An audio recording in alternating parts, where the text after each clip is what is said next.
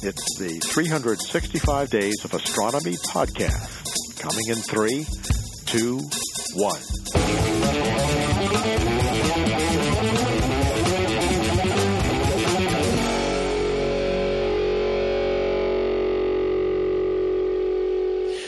Astronomy Cast, episode 569 The Ethics of Commercial and Military Space, Part 1 Private Spaceflight. Welcome to Astronomy Cast, our weekly fact based journey through the cosmos, where we help you understand not only what we know, but how we know what we know. I'm Fraser Cain, publisher of Universe Today. With me, as always, is Dr. Pamela Gay, a senior scientist for the Planetary Science Institute and the director of CosmoQuest. Hey, Pamela, how you doing? I'm doing well. How are you doing, Fraser? Great. Uh, once again, the weather's just getting better and better. The apocalypse has never looked so lovely. Uh, my, my garden is getting out of control. It's achieved sentience. It is now in control, and is uh, I've got we've got to cut it back. There's just too many plants, too much grass, too much weeds. I got I got many weeks ahead of me at this point out in the garden. The day of the Triffids is trying to be upon you. Yeah, exactly. Every year, more and more people are making their way to space. Some private citizens have already gotten their astronaut wings, paying for a trip to space out of their own pocket. What are the ethical implications of this as the costs of spaceflight come down? So, we've got a new series. We're going to do like at least a two part series. Maybe at most a two part series. Um, but uh, this week we're going to talk about private spaceflight and just what it, what are the ethical uh, issues with this? Next week, we will talk about military spaceflight. We're going to talk about Space Force. Although, I, I think if we got our timing a little better, we could do the episode after Space Force comes out, the new oh, TV show. Yeah, I, I, we can we can pull that off. Yeah, can we? May thirty first. So so let's let's talk about today. We will talk about space tourism, the new movie that is planned. yeah. Next week, we'll look at the trade off between uh, commercial space and scientific exploration from the ground. Mm-hmm. So, issues like the Iridium satellites. Um, and otherwise abuse of space resources for economic purposes, and Yeah. then we'll go to Space Okay. Force. Now we've done two episodes about space tourism, two fourteen and four fifty one. So, so we don't want to cover too much of that ground. But I think that the thing that that I found very interesting was just. Uh, you know uh, the way you had proposed it, which is like let's deal with the with the commercial and and the ethics of of this Yeah. situation, and um, and we'll sort of see where that where that gets us. So, what in your mind are some of the you know i guess first let's just talk about like how do you define private space flight when the purpose is the economic benefits of the parent company and its shareholders over the advancement of science and exploration causes that benefit mankind rather than stakeholders. and i mean like one version of that could very well be space tourism that you've got a space Yes. tourism company that is that is sending people on flights and they're having fun and going to the zero g hotel and enjoying themselves or flying to the moon and and and prancing about on the moon in that low gravity but that is really just a, a subset of of what private spaceflight could look like. So, so when you sort of think about that larger umbrella, what are some other examples of the kinds of missions that would be run privately? Well, this is where we start looking at, and this is what triggered this for me. Um, sending people to space to film adventure movies rather than to do the normal peacekeeping, educational, and scientific endeavors that take place on the space station. Even space tourists, up until now, have pretty much been tasked with we're going to train you like an astronaut, you're going to do education stuff while you're up there too, and hey, we may throw you a bone and give you a little bit of science to do. Right. But right now, uh, Tom Cruise is looking to partner with SpaceX to partner with NASA. And this has been tweeted out by NASA Administrator uh, Jim Bridenstine. Yeah. They're going to film a not Mission Impossible, but certainly an impossible mission Yeah. on the International. Space Station. How awful and difficult Yeah. that that process is going to going to be. I mean, Right. I know that uh, I I think I had a chance to interview someone who took the like the the IMAX, like the 70 millimeter IMAX cameras up onto the space station and tried Right. to make a documentary. They gave, well, they gave the astronauts, they taught them how to use these cameras and then they had to fly up with these, with these cameras and try to shoot what they were doing while they were up there and then send the footage back down. Or it was on the space shuttle. Anyway, it was tough because it's a great Yes. big bulky professional camera that shoots an enormous amount of film at this huge aspect ratio and it's a it's a real challenge and so same thing right do you send does does he do his own shooting? Do you No. send up another person who who does can handles camera, sound, hair, makeup? Uh, right? Do the astronauts get involved? So, uh, it- like, just the details of this are are blowing my mind. But but I think when you, I mean, when we look at just all of human existence today, and we think about all of the trips that human beings take, the vast majority of them are private, right? When you Right. fly in an airplane, you know, 99.999% of the airplane flights are for private purposes. You are on a trip. You are you are um, carrying cargo. You are doing this, and then every now and then someone flies an airplane into a hurricane, or um, you know, t- take some aerial footage of a of a drought, and that's the scientific purpose. But the vast majority, and so why wouldn't it be that into the future? Th- this is where it starts to become a how do the numbers work out and what is the ethics of this kind of question?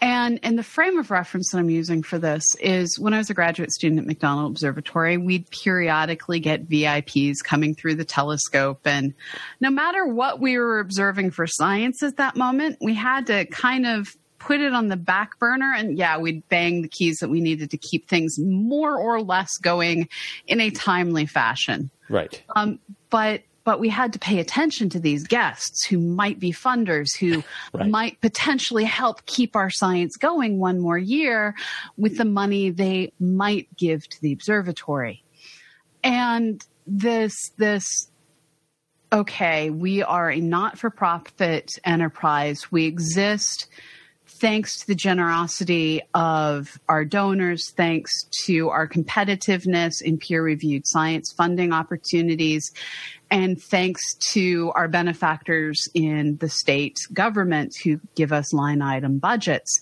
We, we know that we exist by the grace of all of these different humans, and so we have to dance like the dancing monkey when mm-hmm. they appear to keep them happy. That is part of the job that we are all aware of and and astronauts are fully aware that that is also part of their job. They mm-hmm. are all given massive amounts of media training. They're given massive amounts of here are effective ways to communicate complex ideas how to work a crowd how to be this stem educator even though they may be by training a pilot an engineer a doctor a myriad of other different things, a geophysicist.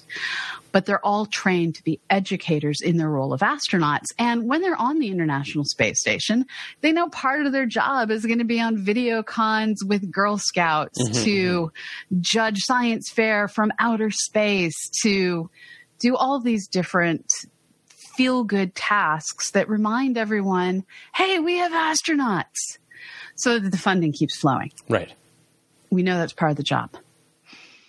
But that's a few moments, a few hours out of your day. And what we're looking at here is filming a movie in outer space. We don't know how long Tom Cruise and whoever else might be on the International Space Station. But what we do know is while they're up there, they're it's a 24 hour gig in a mm-hmm. large way. And so now, instead of being there as STEM professionals, benefiting mankind, inspiring, engaging, educating, their crew on a movie mm-hmm. that the movie's primary goal is to have a great storyline and earn a whole lot of profit. Yeah. Yeah. And so where where is the ethics in having our astronauts instead of engaging people in ways that will educate them about space having them work crew on a film. Right, right. And I mean, I think, I mean, that is just the beginning. That's the tip of the Right. ethical iceberg. Um, the we have to sort of think about the the risks involved with the, you know, it's one thing to uh, for a test pilot, professional astronaut who has been taking risks all their life, who is going to space for the betterment of all humankind to Right. make incredible discoveries that will that will push our STEM and science and technology all ahead. And it's another thing for somebody to, to for them to take those risks, as you say, so that they can act as crew on a movie, or for them to babysit a, um, you know, some uh, property magnate who is vomiting in Yeah. their in their spacesuit. Um, you know, the other, the, of course, the other quite uh, public issue was this. Uh, this private space flight that was purchased by a Japanese businessman to fly around the moon on a space on a SpaceX capsule. Now, I'm not sure how far that mission has stalled, or if it will. It's still scheduled. It's still scheduled, yeah. But who knows? Yeah. I mean, again, we live in Musk time. Starship, we don't know what its schedule Who knows? is. Yeah, whether it'll be on a Starship, whether it'll be on a Falcon Heavy. Who knows whether it's going to fly? Are they going to Yeah. be able to have a, spa- a a capsule that's capable of doing it? It does.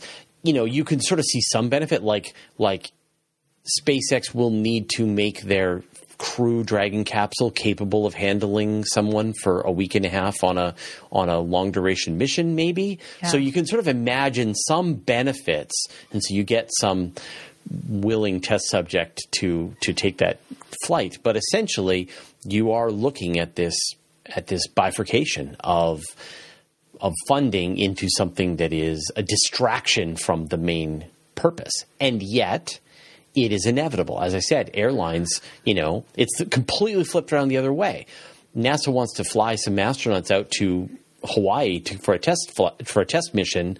They hop on a commercial flight and they fly out to Hawaii. Right? They don't. and and this is where context ethics ethics aren't black and white there's a whole lot of gray where context determines the right or wrong of a situation uh, grabbing someone squeezing them as hard as you can and hitting them in the back as hard as you can is generally considered to be something you shouldn't do. But if someone's choking on an almond that's exactly what you're supposed to do. And and so that's an extreme example but when i look at SpaceX saying we as a private corporation are going to fund from our private coffers. It's now muddier because SpaceX now has Artemis as part of its timeline with Starship. Um, when they say we're going to fund out of our private coffers this amazing art project to send under the leadership of this one artist who's already well known a group of people on a journey around the moon as proof of concept for our mission. Everyone kind of goes are you going to kill them? Please don't kill them. Okay that at least we're all acknowledging it. But when a private corporation does that, it kind of falls into the same category as when Red Bull has someone jump from a huge altitude and parachute. It's the same thing as when a movie does special effects that risk the lives of everyone on the set for the sake of getting a good scene. These are private endeavors that have private insurance and we're not risking the taxpayers' dollars the same way Right. but I know Harvard University a number of years ago decided they weren't going to allow their campus be used to shoot movies any longer because it was too much of a distraction to the education of the students. And with spacecraft, it's not just the distractions that you have at issue. It it also is when something goes terribly sideways, that something tends to be looked at poorly. We have seen this happen with Boeing with their 737 MAX. The entire Boeing fleet has seen decreases in orders prior to COVID coming in, and post COVID, nothing counts any longer. Um, and and that is simply due to the risk assessment now tied to Boeing. Well, Boeing had that go sideways. What else is going to break? with the space shuttle program, NASA made the decision not to allow space tourists on the space shuttle. Right. Full stop. Yeah. And part of that was informed by just how hard it was for everyone to recover from the loss of Christa McAuliffe. Mm-hmm, mm-hmm. Yeah, because And- that was a that was a private. I guess that was a teacher who. Yeah. Was Wha- not trained as an astronaut. There have since then been astronauts who were formerly teachers. She was a teacher who was kind of trained as an astronaut. Right, right, right. I mean, back, astronaut. back in the Apollo era, all of the astronauts were test pilots, and then Yeah. as they moved into the into the space shuttle era, then they would have the mission specialists who had they didn't necessarily have the same kind of test pilot capability. Not not every one of them could Yeah. could pilot, uh, you know, an F fifteen, but um, but they do have other special you know specializations, and as you said, some do include teacher, but a lot of them they mostly you know include. PhD in about five different things, as well as engineer. Um, True. but but they are and that and so that is still a professional that is still someone who is Yes. they, that they have made the career change from from whatever it was they were doing before to professional astronaut with all of the risks that that that implies and the understanding of that and the and all of the uh, you know all of those requirements and so now we're moving to and again we, this is i mean this has already happened i mean there have been a half dozen people who have already flown to space, paid their $20 million, flown to the International Space Station, floated around. Some people that I really respect as well. Yeah. So, and and there was one vague plan to film a music video in space. Lance Bass tried really Right, right, hard. right. He he completed at the age of 23 all of the US and Russian certifications to be an astronaut. Um, tourist, not a full on astronaut, but a tourist astronaut. He just couldn't raise the final tens of millions of dollars to make it into space to, yeah. to do his reality bit. Yeah. Um, so, so I mean, we're looking at the at the the risks. Um, do you see this though as sort of the beginning of an inevitable conversion from from a very much a a public scientific endeavor to some kind of public private sort of crossing where I mean it happens in so many other other fields. You sort of see this privatization of the International Space Station privatization of parts of NASA is this is this where we're going I don't know. And and I'm really torn on this part. There is a long history of uh, various movies negotiating to film on Navy airplane carriers. There have been bases opened up for filming. And in every case, there's been a very careful accounting of what is necessary to keep everyone safe and to make sure that the military doesn't lose funding in the process. You're going to pay your own costs. Mm-hmm. And so that combination of long term, this has been happening since the earliest days of Hollywood, gearing up towards today, they know how to do it. Mm-hmm. Space is a slightly different category, but we don't know how different. We're at a weird transitionary point. but I mean I mean it's not just I mean you're you're really fixated on movies but Yeah. uh, but I mean like they have portions they've got a new segment they're adding to the International Space Station that's probably going to be a commercial operation that you can rent out space on that module and use it for commercial operations. There are racks that are attached on the exterior of the space station that people can go and get their experiments installed onto the International Space Station. So you can just pay and you can imagine that you send up your specialist. Your specialist goes up. You know, you work for some company. You're doing Yeah. protein folding. You send one of your biologists up to the International Space Station to watch over the experiment while you carry out your protein folding, and then the person comes back down. And same thing, not a trained astronaut, not a career astronaut, but they need to be there to watch these proteins fold in whatever way is, is necessary. And again, as as if the space station needs more money, more and more of it gets converted over to these commercial aspects. And and this is where the budgeting of how do it really matters. Uh, NASA and uh, Roscosmos and JAXA and all the partners in the International Space Station have put a lot of effort into figuring out okay, so what does it actually cost to have our scientists on the ISS, by which I mean the astronauts trained as scientists and engineers, run the experiments and have this as a commercial R&D platform. And they've figured that out so that they can do the commercial R&D without craziness occurring. Now, so far, the choice has always been let's train the astronauts who are actual astronauts to run those experiments, unless there happens to be a space tourist that we're just going to decide we trust. Mm-hmm. And they've paid amounts of money. Companies so far have decided that they don't really like the risk assessment of sending their own people into space just to run a rack of labs. And so training astronauts is something that is just how it's been done. And here I think it falls into the category of this is what astronauts are trained to do. This is what they have chosen to risk their life about. They're trying to figure out what research and development can space be used for. Where it again gets trickier is when you're asking them to risk their lives for something that doesn't fall into that research and development and STEM category.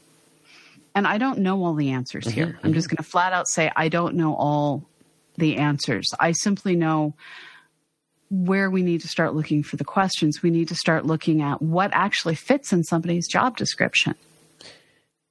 Yeah, I mean, I, I think that I mean, if we just assume that space flight will continue on the, the growth curve that it already has, that prices will come down, that mm-hmm. more and more people will go into space, as the prices come down, what gets done in space will change as now different businesses are actually accessible to, you know, can use space and can afford various things in space then it's going to be more and more. And so it will eventually look like, uh, you know, 200 years from now, space flight will will be as regular as airline travel is today.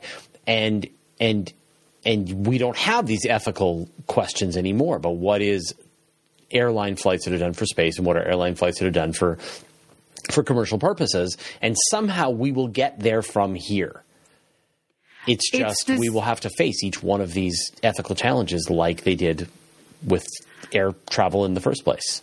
And at a certain point, it also comes down to this is going to sound terrible, but it comes down to how do you figure out the pricing of things? Because if we do the accounting and realize that all these folks at NASA who otherwise would have been spending their time dedicated to reviewing grant proposals, to making sure that the pace of science continues on, that our missions continue on, going up on the Hill, fighting for uh, funding for this mission or that with Congress. All of these people have full time jobs that are at the administrative level, so they don't have to necessarily account for their hours on this program or that. If these humans are instead spending all of their time on the phone to Hollywood, mm-hmm that can get lost in the accounting, but it has an effect that reverberates throughout the entirety of NASA. Mm-hmm.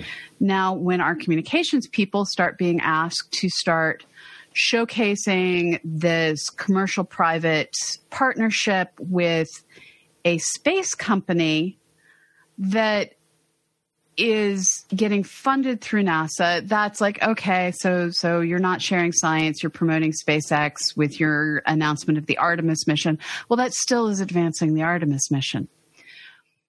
When Andy Weir's um, The Martian book came out, and when the movie came out, there there was a lot of NASA engagement in the movie, making sure the movie was done right, and this included training folks like me what the NASA messaging was. Yes and here I start to have trouble with I have to budget the time I spent getting that training against my grant to do citizen science. So essentially, that movie, which I adore, mm-hmm. was a tax on my grant funding because I had to sit through training on how to communicate the right taglines. Right, um, and you and, and you know, when you think about say the, the, overall cost of the International Space Station to the right. American taxpayer, well, to the international taxpayer, you know, there's there's some we we bought some arms for that place um, that you know, let's say it's in the hundreds of billions of dollars. How do you justify a $20 million flight to the International Space Station when, you know, the true costs involved are are far greater on a per person basis. It's not you can't make your money back. Right. And it's you know, it's sort of that again, it's that same idea about, you know, do you you rent out an, an hour of time on the flight deck of the of one of the United States' super carriers. Like, what do those cost per hour? Yeah. Right. Those they know what they cost. Well, maybe they do, but I but but do they? I mean, if you know if they have to clear yeah, off the flight deck actually, and and and have a bunch of Top Gun, uh, you know, scenes filmed with people walking around on the flight deck, you know, are they paying the tens of millions of dollars per hour to cost to to keep that flight deck clear? Maybe they are. Maybe that's what you're saying. So so it's it's a very challenging, you know, as we make this shift, and this is, I mean, this yeah. is a conversation. This is it, it's called privatization it has been yeah. it has been argued about, wrestled with. It is a challenging ethical issue every single time it happens. How do you turn a public institution into a private institution? Yeah. Should you? Um, what are the what is the damage to the public institutions in the long term? And yet, in many cases, technology moves ever forward, and these things are inevitable. And and this is where being at a turning point makes everything more difficult when the movie Top Gun came out when we were, I think, late elementary school, middle school, a million years ago, same actor involved. Um, when the movie Top Gun came out, the Navy saw a recruitment increase with a decrease in their own having to do promotion like nothing they could ever have imagined that has continued on. So that movie turned out to be one heck of an amazing recruiting tool. So the question is, what is the gamble that NASA is now making with allowing yeah. Bigelow to have advertisements, to allow Tom Cruise to film a new movie, to allow commercial engagements where you know the company is sure making out. Yeah. But what is the return? What is the return mm-hmm. on investment of time and, for and, NASA? And I think that you and a lot of your STEM colleagues feel this sad uh, nervousness at the lack of interest in STEM and going into these fields. And so, isn't that inspiring? Aren't aren't these kinds of activities inspiring for the next generation of scientists and engineers and technology people? So, um, we have no answers today. We just have a series of ethical dilemmas that we will just keep throwing at you until your head explodes. Pamela. But now you know. Now, now, now you, know. Now you know. we, and I think we will continue this conversation uh, in other directions next week. Pamela, do you have some names for us this week? I do. As always, we here at Astronomy Cast are here only because of you guys. You let us pay our staff a fair wage to produce all of our episodes and keep things going behind the scenes. And I can't tell you how grateful we are that you do this so that we don't have to do all of that. We love our humans. Thank you. Um, and this week, we would like to give a special thanks to Matthew Horstman, Jessica Feltz, Dustin Roth, Marco Arasi, Brian Kilby, J. Alex Alexanderson, Brian Letts, Michelle Cullen, Mark Grundy, Joe Wilkinson, Jeremy Kerwin, Tim Garish, William Lauer, Mark Stephen Raznak, Jack, Omar Del Riviero, and Neuter Dude. Thank you, everybody. Thank you. And thank you, Pamela. We'll see you next week. Bye bye.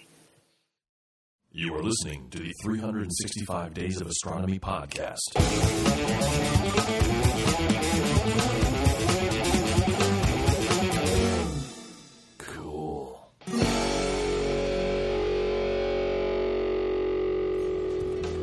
The 365 Days of Astronomy podcast is produced by the Planetary Science Institute.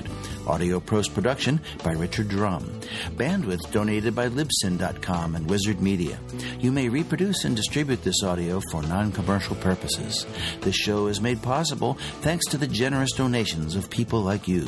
Please consider supporting our show on patreon.com forward slash 365 Days of Astronomy and get access to bonus content. After 10 years, the 365 Days of Astronomy podcast is entering its second decade of sharing important milestones in space exploration and astronomy discoveries. Join us and share your story. Until tomorrow, goodbye.